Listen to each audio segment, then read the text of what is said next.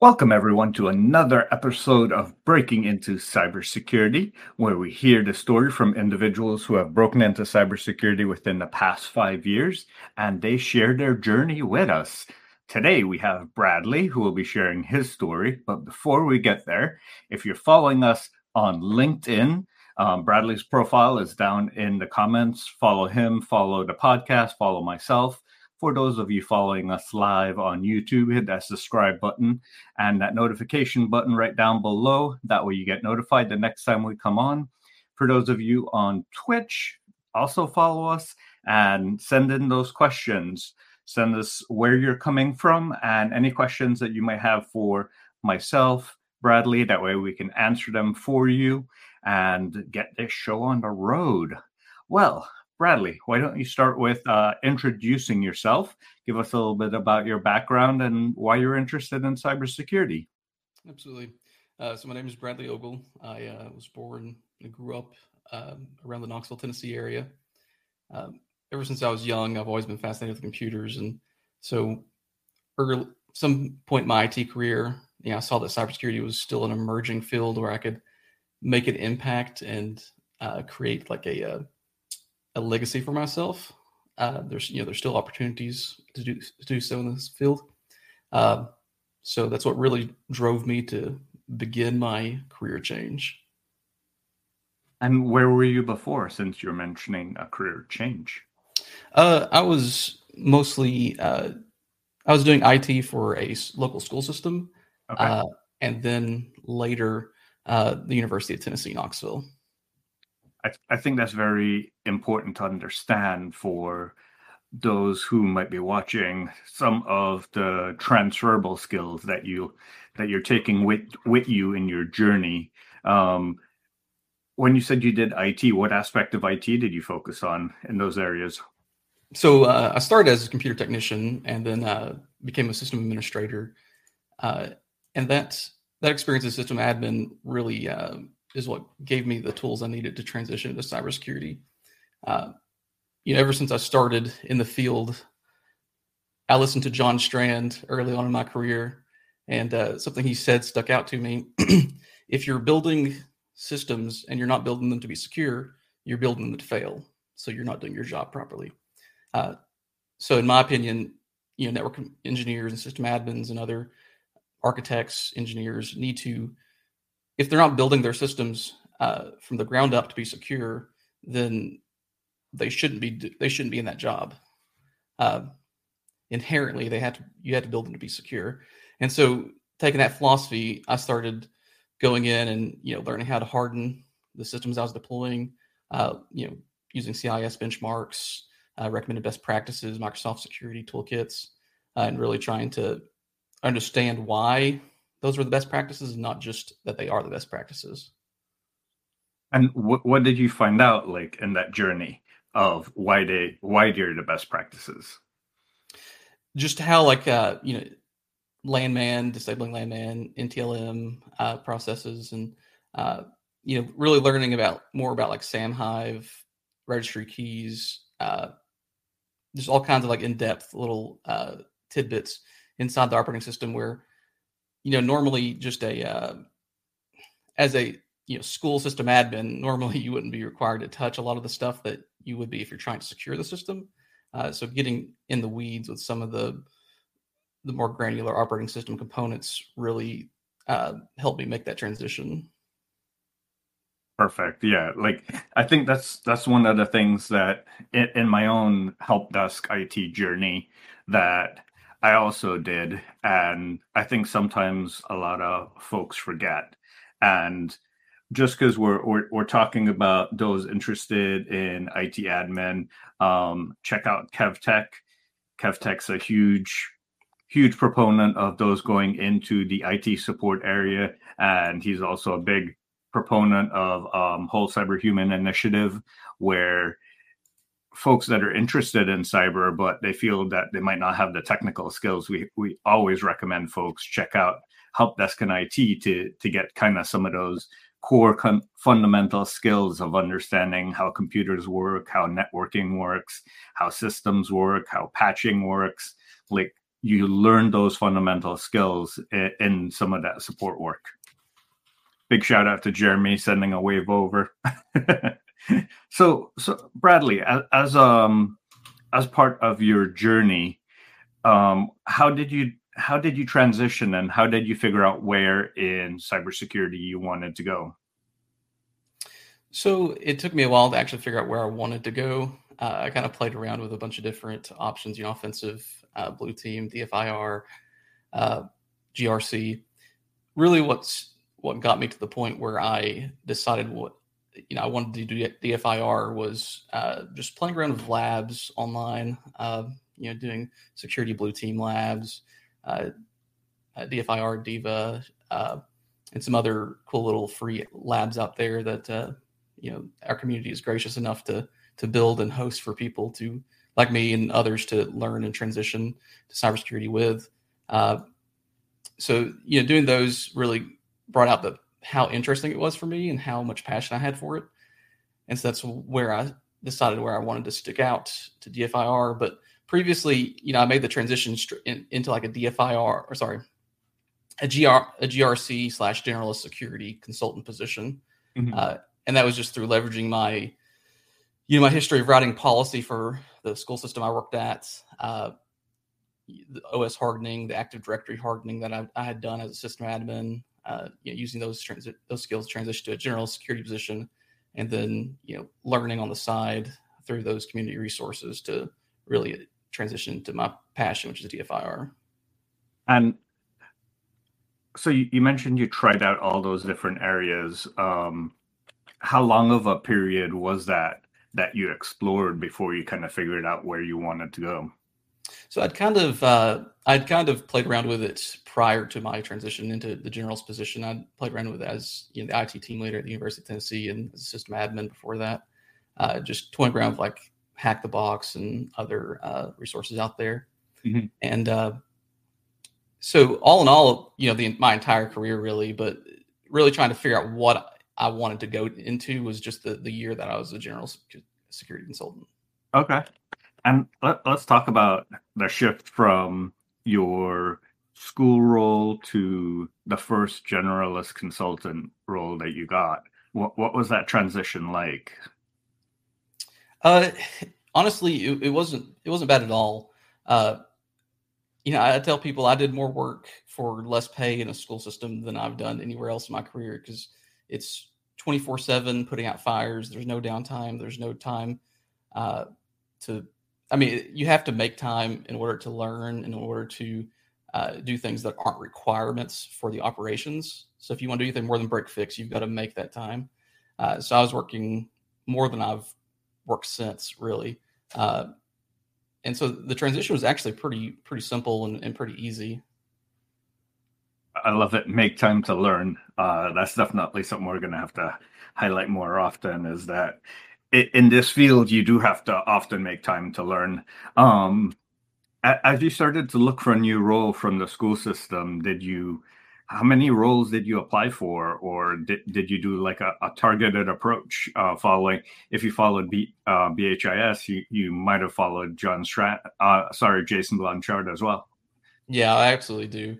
Uh, so I, I, didn't follow him prior to uh, transitioning from the school system to the University of Tennessee. So that was I kind of did a wide approach for that, and then uh, when I started listening to Jason's Twitch uh, streams, uh, I tuned my resume more to the job descriptions, tried to reach out and network, uh, and I ended up landing that general cons- consultant role. I still applied for quite a bit, quite a few roles, but the ones that I really wanted, I tried to take Jason's advice and to my resume, try to find someone there and reach out, uh, schedule 10, 15 minutes to introduce myself.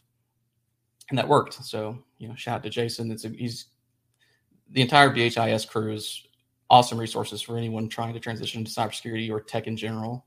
Mm-hmm.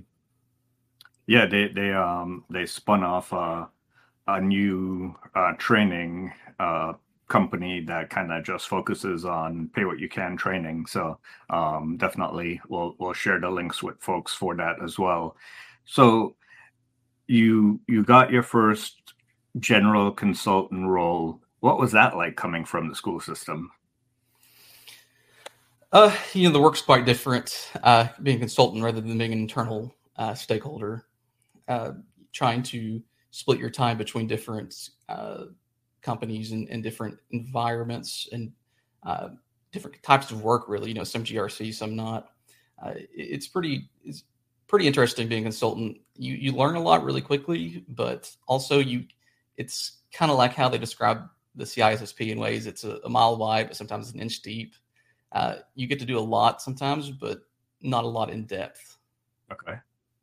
And what were some of the, the pros or cons to that for someone considering becoming a general security consultant? So, you know, the pros is you, you get to experience all kinds of different technologies in different environments and uh, different enterprises. And that, that is very valuable to have experience across a wide spectrum of different companies with different people. Uh, but the con is that you're some usually you're not able to get like really in the weeds of things and that you know they leave that for the internal stakeholders normally and was that where you first got exposed to uh, dfir or were you exposed to it before yeah so in, in terms of actually being on an incident yes the, during during my role as a consultant that's where i first got exposed to it uh, for digital forensics i kind of I kind of had an interest in it for a while, and so I've been doing like labs and such. But actually, getting hands-on IR activities, uh, it was during that consultant role. Where were some of the, the labs that you were using? Uh, as mentioned earlier, D- DFIR, uh, Diva. Uh, I can't remember some of the other DFIR specific labs. I mm-hmm. use security blue teams, uh, you know, blue team labs, uh, cyber defenders uh, for some of the more you know general blue team stuff and IR stuff. Uh, and then of course, you know, TryHackMe's supposedly you know red team, but there is a lot of blue team content. There's a lot of uh, content for digital forensics and IR too that could be useful. Um, if you wanted to, you could take a look at any of the red team labs and then turn it around and create your own forensic report on it. Absolutely. That's the point. so uh, go ahead. Uh, I was just say, I, and I did something, you know, download a metal, metasploitable, you know, run Nessus against it, run Nessus against your my network, and uh, just really try to understand the results and you know, kind of get a vulnerability management perspective on things also, uh, which is you know helpful for holistic uh, knowledge of you know cybersecurity. That's a, a, very good point. Um, did you have a, a, home lab, or was that just against your general Wi-Fi network that you had at home, or um, network that you had at home? Uh, both actually. Yeah, I do have a home lab. I, it's decommissioned now, but uh, I had because it was uh, eating up too much power. I had two uh, Dell PowerEdge R710s that I'd gotten grabbed off eBay for a pretty good price, and I'd spun up a few uh, Windows domains. And uh, you know, Microsoft has a great auto deployment toolkit now for a Windows lab. So if you're trying to learn Windows, it's a great resource to deploy and and play around in, attack and defend. Nice. That that's a that's a great resource because I think often when individuals think of setting up their home labs, they're they're looking for something that's pre-configured. But like you mentioned very early in the beginning, build it strong from the beginning. And if you understand how to build it strong, then you're doing your job right. Right. So as you started to look for that DFIR role, did you find that that was harder than getting your, your first security role? Oh, absolutely, yeah. Yeah, generally, I found that a lot of companies want someone directly from like a SOC to to go into the DFIR roles or somebody with previous DFIR experience. So, you know, transitioning from you know the general consultant position was more difficult, uh, but you know, still possible. It took it took a while, but got there let's, eventually. Yeah, let's talk let's talk through those challenges because I think oftentimes in individuals might not understand the amount of work that's needed for a transition like that into a specialty role, right? Because right. DFIR is one of those specialty roles because you have to know almost a little bit about everything. You have to know about how incident response works, how forensics works. You don't want to mess up the forensics as part of being on the IR team because then you blow the investigation after the fact. Um, so, what were some of the the the roadblocks you hit along the way? Uh, know, as mentioned, a lot of places uh, want you to have that direct SOC experience, or you're used to handling alerts. You've gotten like you know a little bit deep into uh, you know the actual IR process, and uh, so you know trying to familiarize myself using such you know resources like BHIS's anti-siphon uh, courses. Uh, you've got the, the SOC core skills with John Strand. You've got active deception, or yeah, active active defense and cyberception, uh, and then intro to uh, secu- intro to cybersecurity uh, with John Strand. And those three classes really helped me, uh, you know, buff up some of those skills that I needed to showcase in the interviews and talk about. Uh, generally, if I, I've, I've found that if you go into an interview and you start the conversation about those skills and you start talking about them and drive the conversation, uh, you can really showcase your abilities and your knowledge rather than waiting for them to ask the questions. Uh, and, you know, because when they ask the questions, they, they've formed preconceived notions of your abilities based off of your resume uh, or, you know, the, the word, your last job title, for example, you know.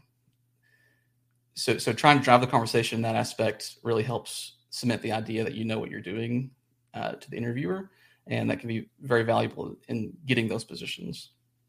That's that's a great point that I think oftentimes people don't consider in an interview, especially where you might be more novice in the area. That if you should, if you demonstrate confidence by bringing up the topic, because you're not going to bring up a topic that you're not confident in. Um. The interviewer will make those assumptions themselves and if it's a, a role that you're looking to get that is new to you, you don't want them making those assumptions. You want to drive that conversation and starting starting to starting to go down that path is a, a great way to do that. Absolutely. Um, whole whole cyberhuman initiative asks, um, what do you suggest for seekers in the current weeks to look at threats? Do they come up? Um, things like that. Uh, so yeah, I'm trying to help transition two of my uh, close friends to into cybersecurity roles right now. One of them just landed his first one actually back in March, and the other one's still uh, we're still working on that. And during their interviews and during my interviews, I I didn't find too many. We didn't have too many questions about you know current threats.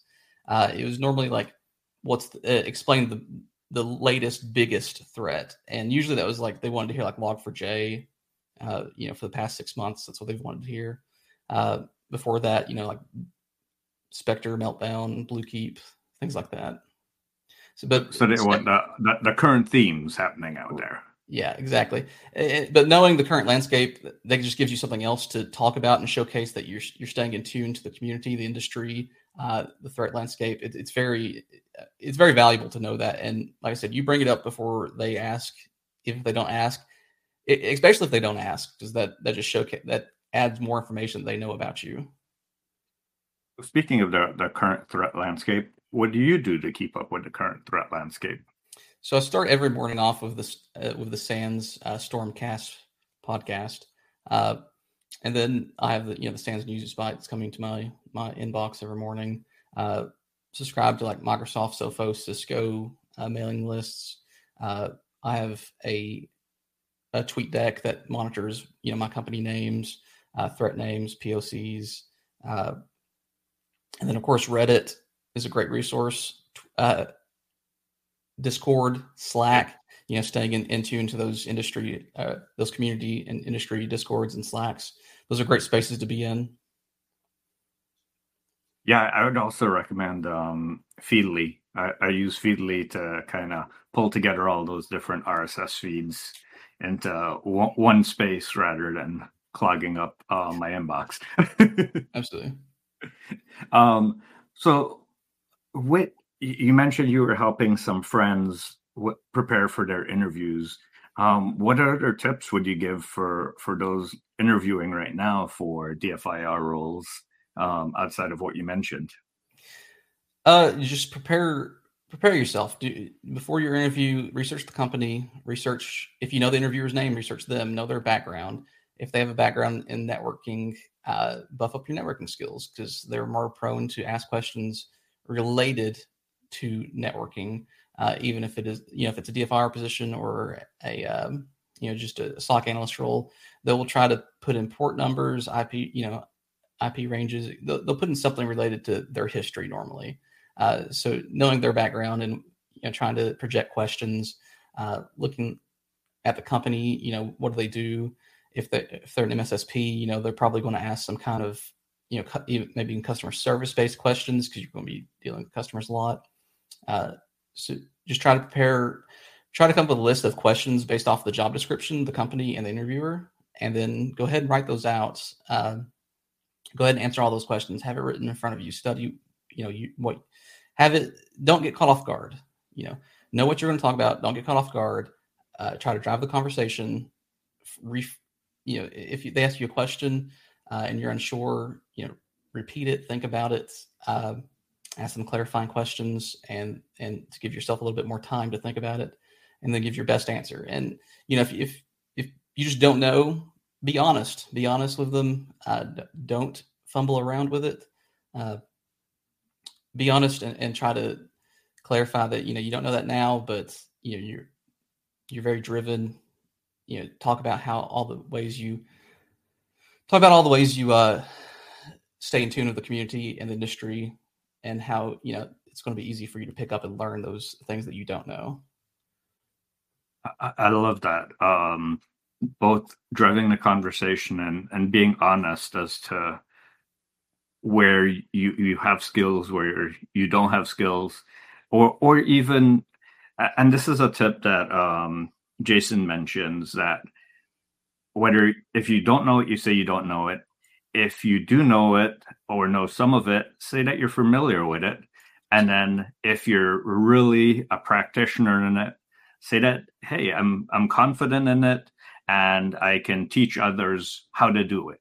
And that kind of shows that you have a, a, different level of experience if you could teach someone else how to do those same skills. So think about your skills in those three areas and, and, and be able to articulate it in that way. Absolutely. So, um, kind of approaching the end, one of the things that I love to do is pretend that this is five years later you're you're looking back at yourself um, or five years earlier you're talking to yourself what, what advice would you give yourself uh, don't try to wait until you've you know min maxed speaking in like gaming terms or opt- try to, don't try to optimize your chances uh, of getting a position before you apply to it uh, as soon as you find an interest in, in something you, you should start preparing for it but also start applying because there are sometimes you can stumble upon chances uh, that companies will give you uh, especially if, if you're networking properly. You know, so by delaying it, you're just delaying your progress, and you're you're just delaying uh, more learning that you could be doing on the job. So, if you identify a passion, whether it be a specialty or just security, transitioning from you know, IT or, or you know not IT, just go for it. Just, just start. You know, tune your resume, start networking, start learning, but also start applying. I, I love that. I love that. Now, one one last question, kind of a little surprise. Everything we talked about today, if you had to summarize that into one piece of advice for someone trying to break into the field um, or break into DFIR, what would that be? Uh, stay driven, stay learn, uh, you know, stay learning, uh, and keep on top of things, and you'll succeed. I love the stay driven. Let's, let's hashtag that one too. I must start doing that. Um, all the keywords people say. Um, kind of hashtag them earlier. Um, well, Bradley, I really appreciate you taking the time out of your day, sharing your background, your insights, and all the tips that you gave. I mean, you, you mentioned a whole lot about the different things that you use um, and sharing those those tips for everyone on LinkedIn. Bradley's LinkedIn profile is below. Connect, connect follow with him, ask him questions. Uh, he's been very helpful. Uh, for those of you on YouTube, hit that subscribe button and that notification button. That way we pop up the next time. And for everyone else, keep following us. Give us a 10 star rating on the podcast platforms, good reviews, share us with all your friends and families. That's how we can help bring more diverse folks into this industry and help solve those complex problems of tomorrow. Thank you, everyone, and have a great rest of your day. Thank you.